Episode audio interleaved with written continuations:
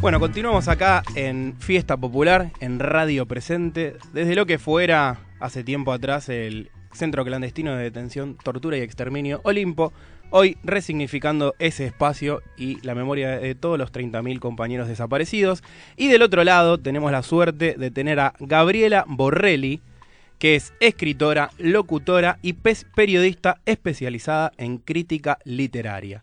En radio dio sus primeros pasos en Nacional del Plata AM750 junto a próceres de la talla de Larrea y Ton Lupo. Hoy en día es ella la referente todos los días conduciendo Total Interferencia en Futurock FM. En 2015 escribió su primer libro Océano, en 2018 Lecturas Feministas y actualmente se encuentra presentando su última creación del corriente año, Hamaca Paraguaya. Eh, Hola Gaby. Hola, ¿cómo Buen día, ¿cómo estás? Soy Malena, te saludo acá a todo Fiesta Popular. Ah, y bien, sabemos que estás de viaje por ahí, por Concepción del Uruguay. ¿Cómo va todo? Bien, muy bien, la verdad que re bien. Eh, la verdad es una, una, una niebla que parece que, que Londres, pero es Concepción del Uruguay. y en realidad queríamos saber de otro viaje que tuviste Sí. A comienzos de 2017, eh, en Entre Ríos, que dio origen a tu libro Hamaca Paraguaya. ¿Nos puedes contar un poquito? Exacto, sí, fue, eh, la verdad que fue, justo ayer lo contaba, eh, se lo contaba acá que vine con Ofelia Fernández, nuestra joven candidata legisladora, y promesa de la nueva política, porque la política está renovando siempre, gracias a las Ofelia. sí, le contaba justo a Ofelia que en tuvo una residencia de escritores, a veces no se sabe muy bien para qué son las residencias de escritores, pero justamente eh, lo que compramos todo el tiempo, en los escritores se ve por ahí con, con, más nitidez, lo que siempre compramos es tiempo, ¿no? Eh, es una, el, el, trabajo es una compra constante de tiempo para hacer algo que te guste.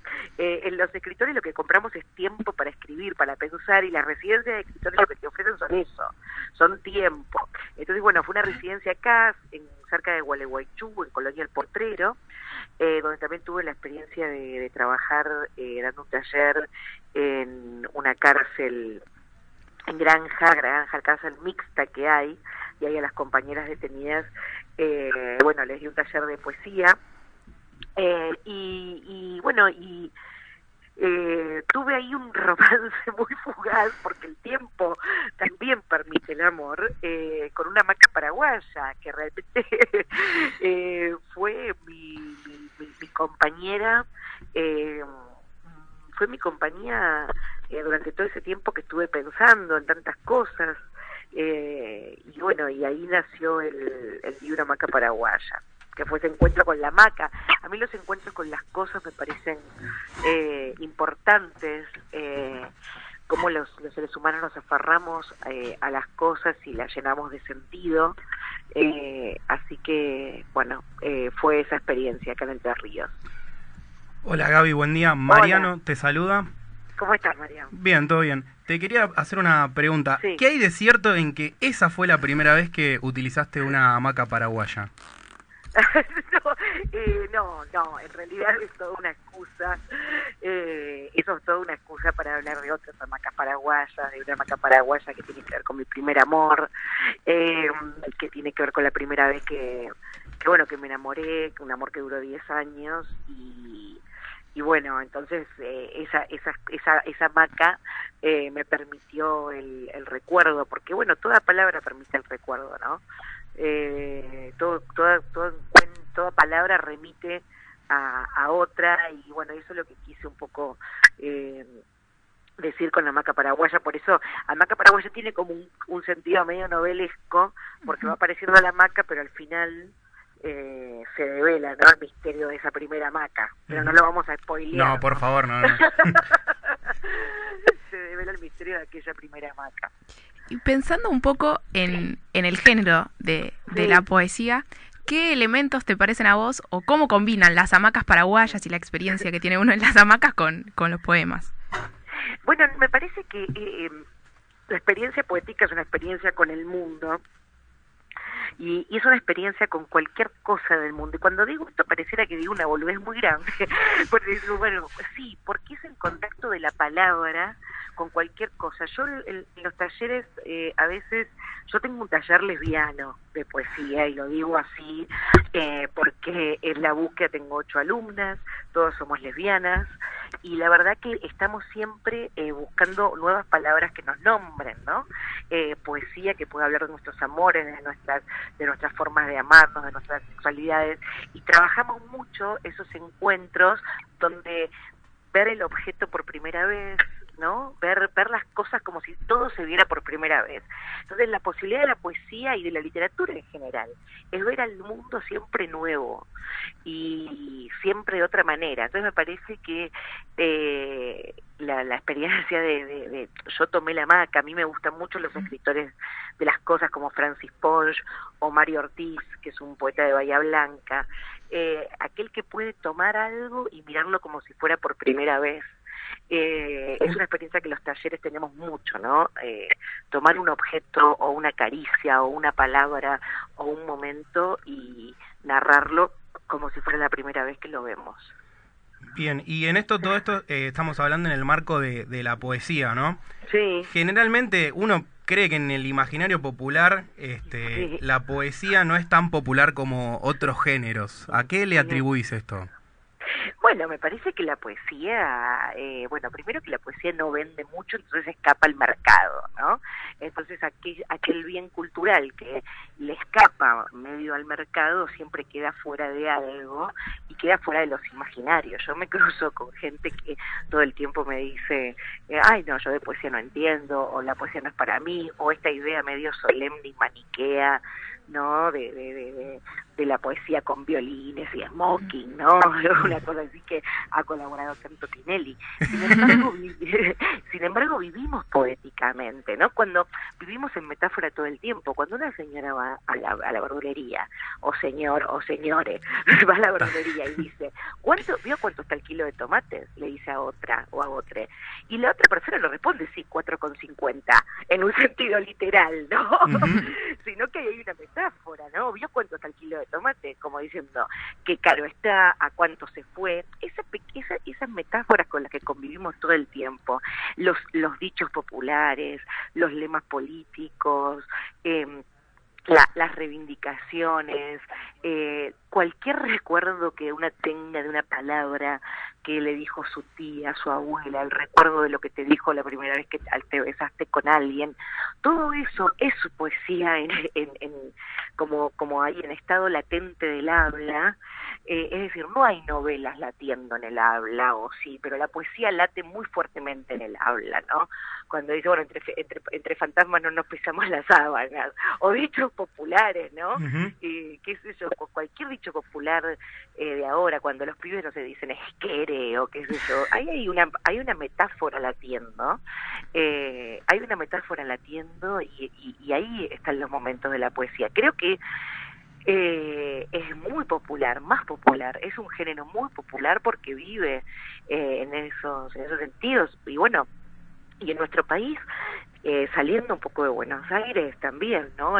La, la, cercanía que tiene la poesía con la canción popular, por ejemplo, le hace muy fácil. Y bueno, claro, obviamente no se, no se venden muchos libros de poesía, las grandes editoriales no dedican eh, su tiempo a la poesía y nos enteramos de grandes poetas cuando se mueren, por ejemplo, ayer que murió Mirta Rosenberg, una gran poeta rosarina con una trayectoria, una de las mejores poetas de la Argentina, y seguramente ahora que murió, porque la noticia de su muerte alumbra la hora, van a empezar a salir libros, más libros de ella, aunque bajo la luna sacó su poesía completa que se las recomiendo.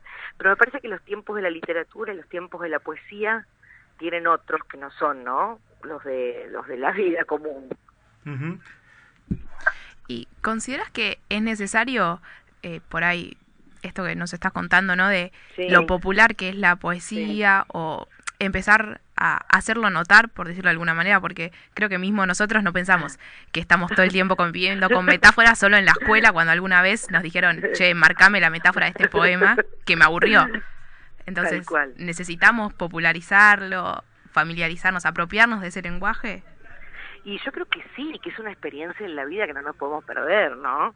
Eh, yo últimamente estoy por cumplir 40 años y estoy como replanteándome para qué carajo estoy en la vida. Bueno, si no es para hacerle la vida mejor a otros, eh, en el sentido de pensar políticamente hacerle la vida a otros y además de qué ocuparme. Bueno, nosotros, a mí, yo, bueno, ustedes lo decían ahí cuando me presentaban, eh, yo me crié poéticamente con Tom Lupo.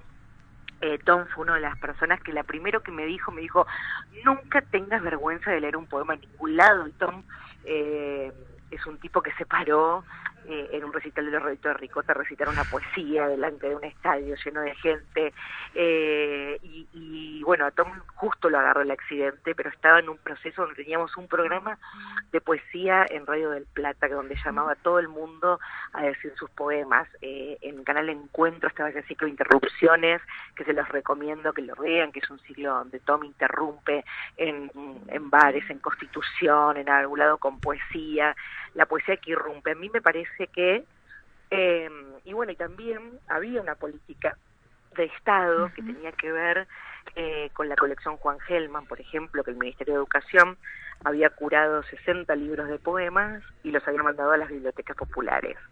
Eh, no, perdón, a las bibliotecas las escuelas, no las bibliotecas populares, las bibliotecas, pero la CONAVI también, ¿eh? la Comisión Nacional de Bibliotecas Populares también había hecho un, un gran trabajo eh, en ese en ese sentido.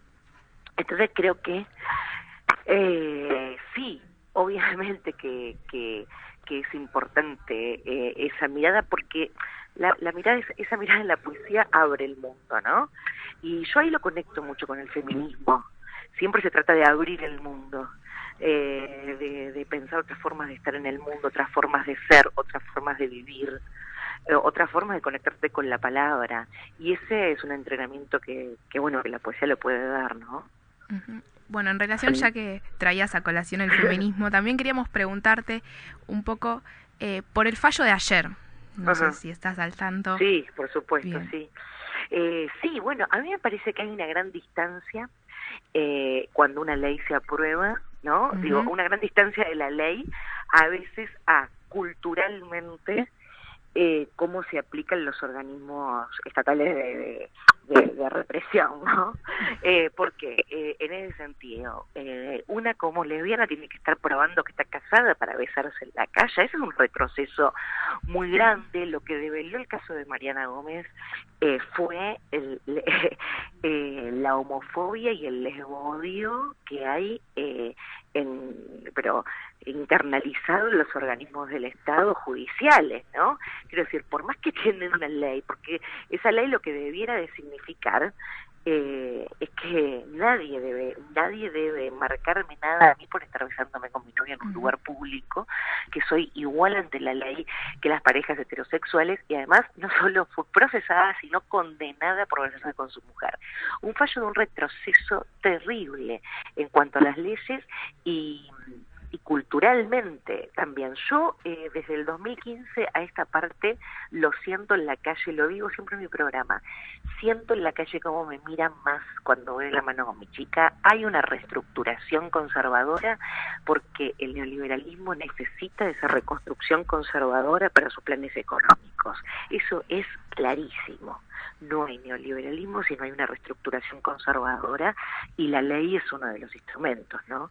Así que me parece que el, el, el fallo de Mariana Gómez da cuenta de eso, no es algo aislado, una eh, jueza lesbodiante nada más, sino creo que forma parte de algo más grande, que está luchando, que está en pugna mucho eh, en este octubre. Sí, nosotros recién en la apertura del programa comentábamos esto, de que en realidad es un reflejo claro de la situación que se vive en la ciudad de Buenos Aires y que se vive en la Argentina. Digo, quizás nosotros estamos más impregnados por un microclima en el que vivimos y no nos damos cuenta que en realidad esto está más presente de lo que creemos, este, como vos decías, estas conductas homofóbicas, lesbodiantes. Después, cuando quizás decíamos, eh, Carrió dice que, sacando de, de, de, otro ejemplo, ¿no? Cuando Carrió dice en televisión que es Santiago Maldonado eh, está como Walt Disney, eh, como Walt Disney este, congelado. Eh, y pensamos todo el mundo que bueno ahora va a perder la elección después de semejante hecho aberrante no termina ganando la elección digamos todo este discurso de odio, de discriminación, de segregación está más presente de lo que nosotros consideramos en la sociedad argentina y en la sociedad de la ciudad de Buenos Aires. Yo estoy de acuerdo con esa lectura, sí. Yo creo que está, eh, eh cualquier, eh, lo, lo, hablo con mis amigas, nos damos cuenta en la calle cómo nos miran, raro, no, bueno, por ejemplo, y muchos lugares eh, que también en la recorrida que yo hago por el conurbano, o, o, bueno, me contó una compañera de la Facultad de Lomas que en una cátedra le pidió que se sacara el pañuelo verde, ¿no? como, como en una universidad pública, el conurbano bonaerense le pidió que para dar clases sacara en una cátedra el pañuelo verde. Me parece que esos son todos pequeñas, pequeños ritos cotidianos conservadores que restauran el conservadurismo general, de parte, pero probablemente impulsado por el Estado, ¿no? No es lo mismo tener no quiero pecar de hiperkirchnerista con esto, simplemente eh, quiero, no, no, simplemente quiero eh, mostrar, ¿no? Que no es lo mismo decirle a la sociedad, la patria es el otro, que eh, poner en el Centro Cultural Kirchner una frase de Borges que dice, eh, eh, que dice nadie es la patria. eh, Decir que, entonces digo, esas, ¿por qué? Porque si yo creo, yo creo que vivimos en poesía, creo que las palabras crean realidades, creo que es importante esas metáforas cotidianas, creo que trabajan ahí, trabajan sobre esas metáforas cotidianas, ¿no? Carrió dice esa barbaridad aberrante, aberrante y humillante para el género humano en general, en relación a Santiago Maldonado, lo dice en un canal de televisión porque sabe que siembra metáforas eh, que crean realidades.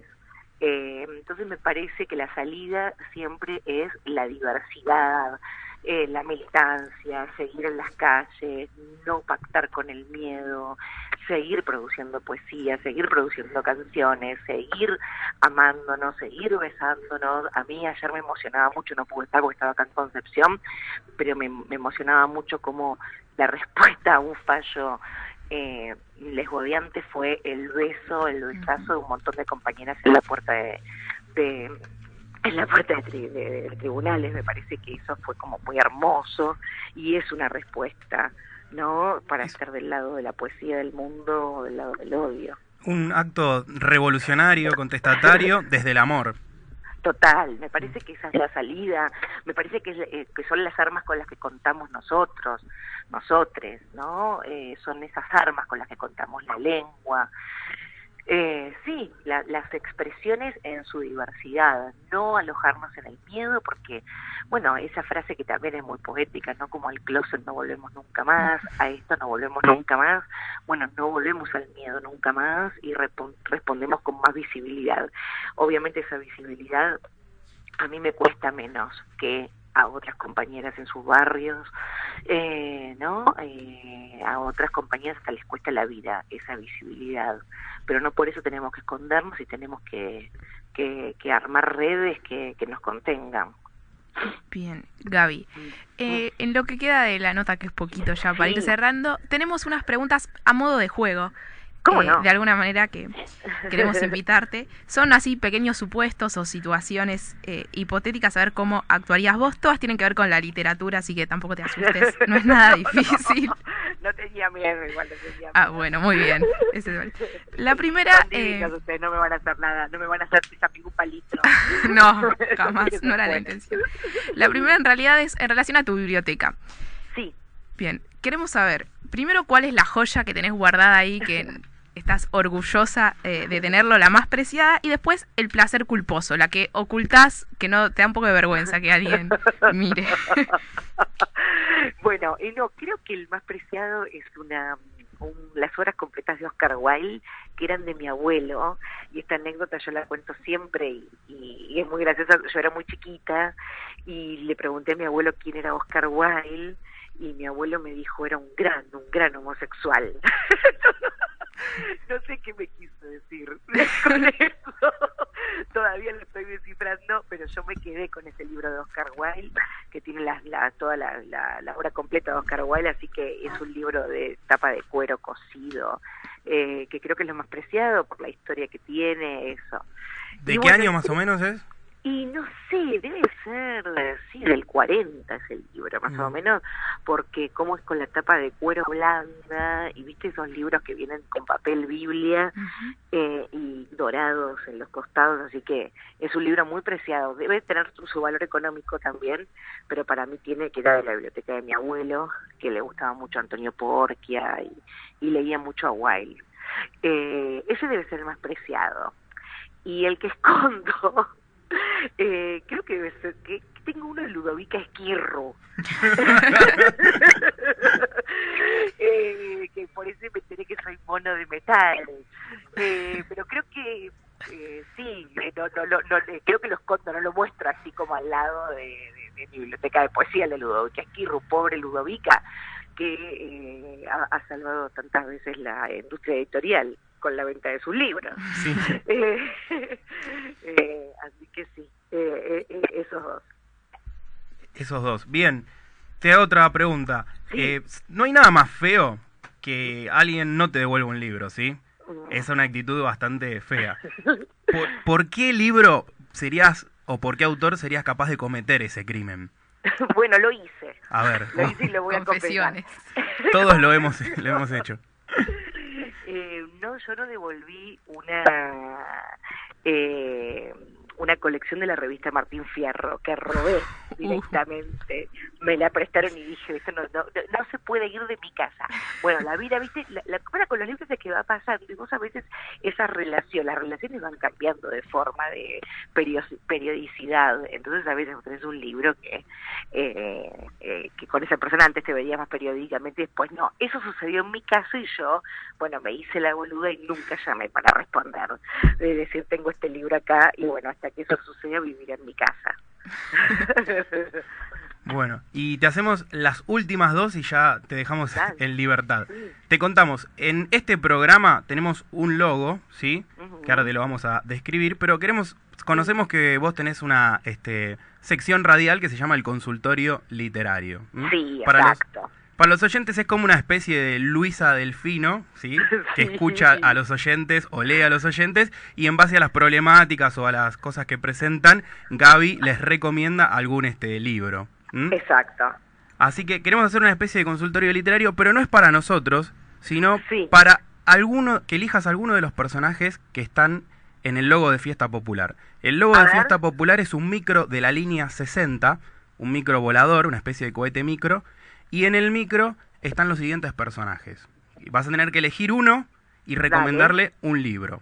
Perfecto. Los personajes que están son Perón, Alfonsín, Mercedes Sosa, Diana Zacayán, Maradona, Rodolfo Walsh, El Che Guevara, Evita, María Elena Walsh, Norita Cortiñas y el Indio Solari.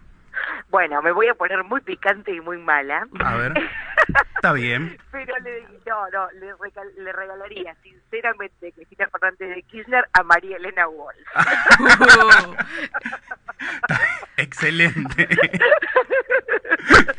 Sin lugar a dudas. A tono con, con este programa, porque te cuento una picardía que hicimos en la fría del libro, pero estamos súper orgullosos, que fue darle sinceramente a Nick. Ah, muy bueno, muy bueno. Y tenemos Excelente, nos encantó tu respuesta. Tenemos el gaturro dibujado por Nick en el libro de Cristina. No, una, una, una, una eso, eso sí que es una joya. Eso es un incunable para mí. es lo más preciado de nuestra biblioteca. es lo más preciado de tu biblioteca. Así que sí, elegiría a María Elena, que es una escritora, va, toda una, eh, un, personaje que a mí me interpela muchísimo. Eh, y bueno, y lo, lo, que menos me gusta de María eh, que no era peronista. Entonces, le regalaría, eh, sinceramente, a Cristina Fernández. Bien, y ahora sí, ya la última antes de despedirte. Te contamos que el logo tiene un colectivo 60. Bueno, ¿qué libro recomendarías para esa lectura eh, de colectivo que va de cabecera a cabecera del 60? Ay, la verdad que a mí me parecen los espacios de trenes o colectivos los más propicios eh, ¿no? Eh, para, para leer. El 60 recorre la, la ciudad de Buenos Aires, ¿no? Me parece que yo leería a Lamborghini. A Osvaldo Lamborghini.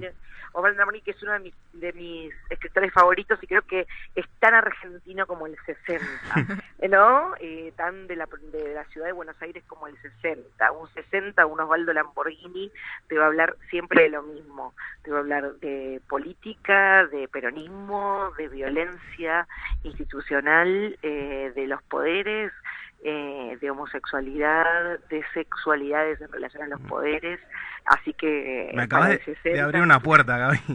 sí, no, no, no. ¿Qué, qué, ¿qué, opinas de Carla Greta Terón y del Fiord? Claro, bueno, no, es un libro de cabecera, ¿no? Para mí nada explica mejor la, la, la violencia institucional eh, del siglo XX en la Argentina como ese texto, como el Fior, eh, y también nadie nada explica mejor eh, cómo hay una violencia que se instala en la lengua eh, y que pareciera otra cosa como la causa justa. también de Osvaldo Lamborghini, ¿no? ese partido de fútbol de, de, de, varones donde un japonés le dice, un, uno de los jugadores le dice a otro que eran compañeros de una oficina, le dice a otro, si fuera puto te rompería el culo. Eh, y el japonés le empieza a decir, bueno, lo que dijiste, le dicen, no, es un chiste, es argentino. Y el japonés no entendía ese chiste argentino y ahí se, se empieza a desatar la ola de violencia, justamente porque lo que demuestra Lamborghini ahí es como lo que hablábamos recién, las violencias se instalan en la lengua y hay algo intraducible. Eh, que bueno, que me no sé, me puedo hablar de Lamborghini cuatro horas, así que no, no, no, no, pero para mí es uno, es uno de mis, de mis, de mis referencias literarias, así que en el 60 Lamborghini. Bueno, muchísimas Sí, no, no, y, gracias por darme la oportunidad de hablar de Lamborghini también. A vos por, por hablarnos. bueno, nada, eso, muchísimas gracias Gaby, que tengas un buen regreso sobre todo. Sabemos que ahora te toca emprender la vuelta para, para Capital. Sí, así que vuelvo con lluvia, eh, así que ahora la estoy esperando a Ofelia y, ya nos vamos. Bueno, un saludo también para Ofelia desde acá. Bueno. Y, bueno, muchísimas gracias, te mandamos un beso grande. Gracias a ustedes y siempre por más poesía y por más radio siempre. Vamos, Gaby. chau, chau. Chau. Bien, escuchamos a Gabriela Borrelli, autora del libro Hamacas Paraguayas, y antes de irnos con un tema, les vamos a leer un fragmento de este libro, que es el primer poema. Quiero casarme con una hamaca paraguaya, ponerme las bermudas plumantes de los gallos, lucir mi panza como las perras cuando se rascan la espalda contra el pasto, tener dientes nuevos como los cachorros para probarlos todo el tiempo, y así, con bermudas, hamaca y panza, viajar a Williamsburg, desayunar con frío y lluvia, recordar cómo los patos esconden sus piernas cortas para volverse pura cadera. No sabe qué añoran el agua o la tierra. Leemos el segundo poema. Hay árboles sin nombre, me decís mientras extendes tu mano sobre la hamaca paraguaya dejando apenas ver la punta de tu nariz. Todos los árboles tienen un nombre, te respondo, dejo tu mano, dibuja el vacío. Ese árbol que no señalás, pero sé que es el que mirás, podría tener el nuestro, pienso, el nombre de esta relación que no empezó, el nombre de esa mano que no agarró, el nombre no dicho de la que nos unió, el nombre del lugar donde no me besarás, el sitio que no conoceremos juntos tu nombre real, por ejemplo, que no recuerdo, mientras me hablas, mirando las estrellas de hamaca paraguaya a hamaca paraguaya. Todos los árboles se llaman de algún modo o no existen, se llama simplemente árbol.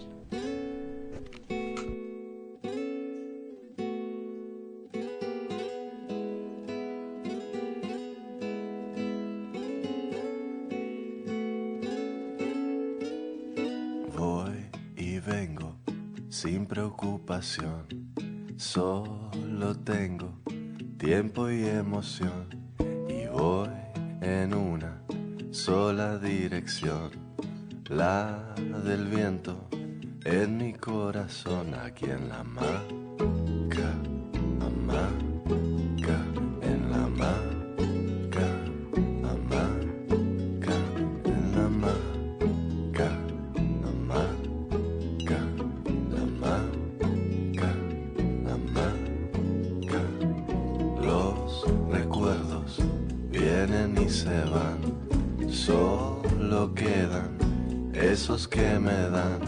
sentimientos parecidos al movimiento que solo consigo aquí en la mano.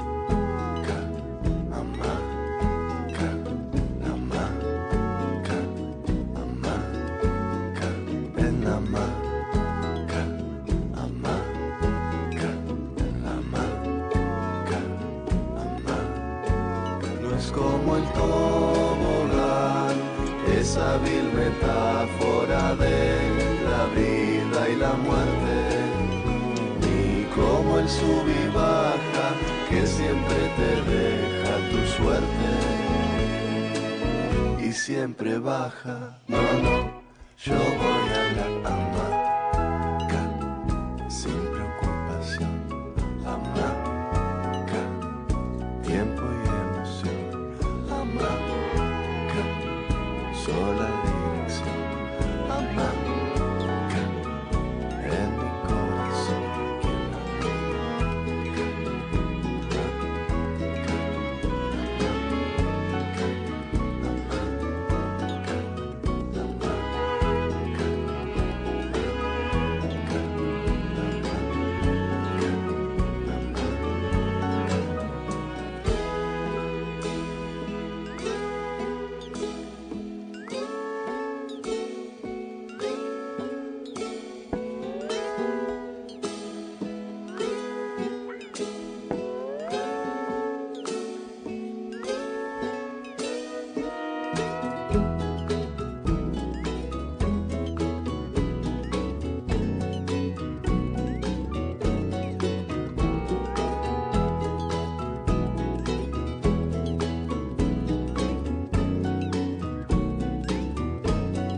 como el tobogán, esa vil metáfora de la vida y la muerte, ni como el sub y baja que siempre te deja tu suerte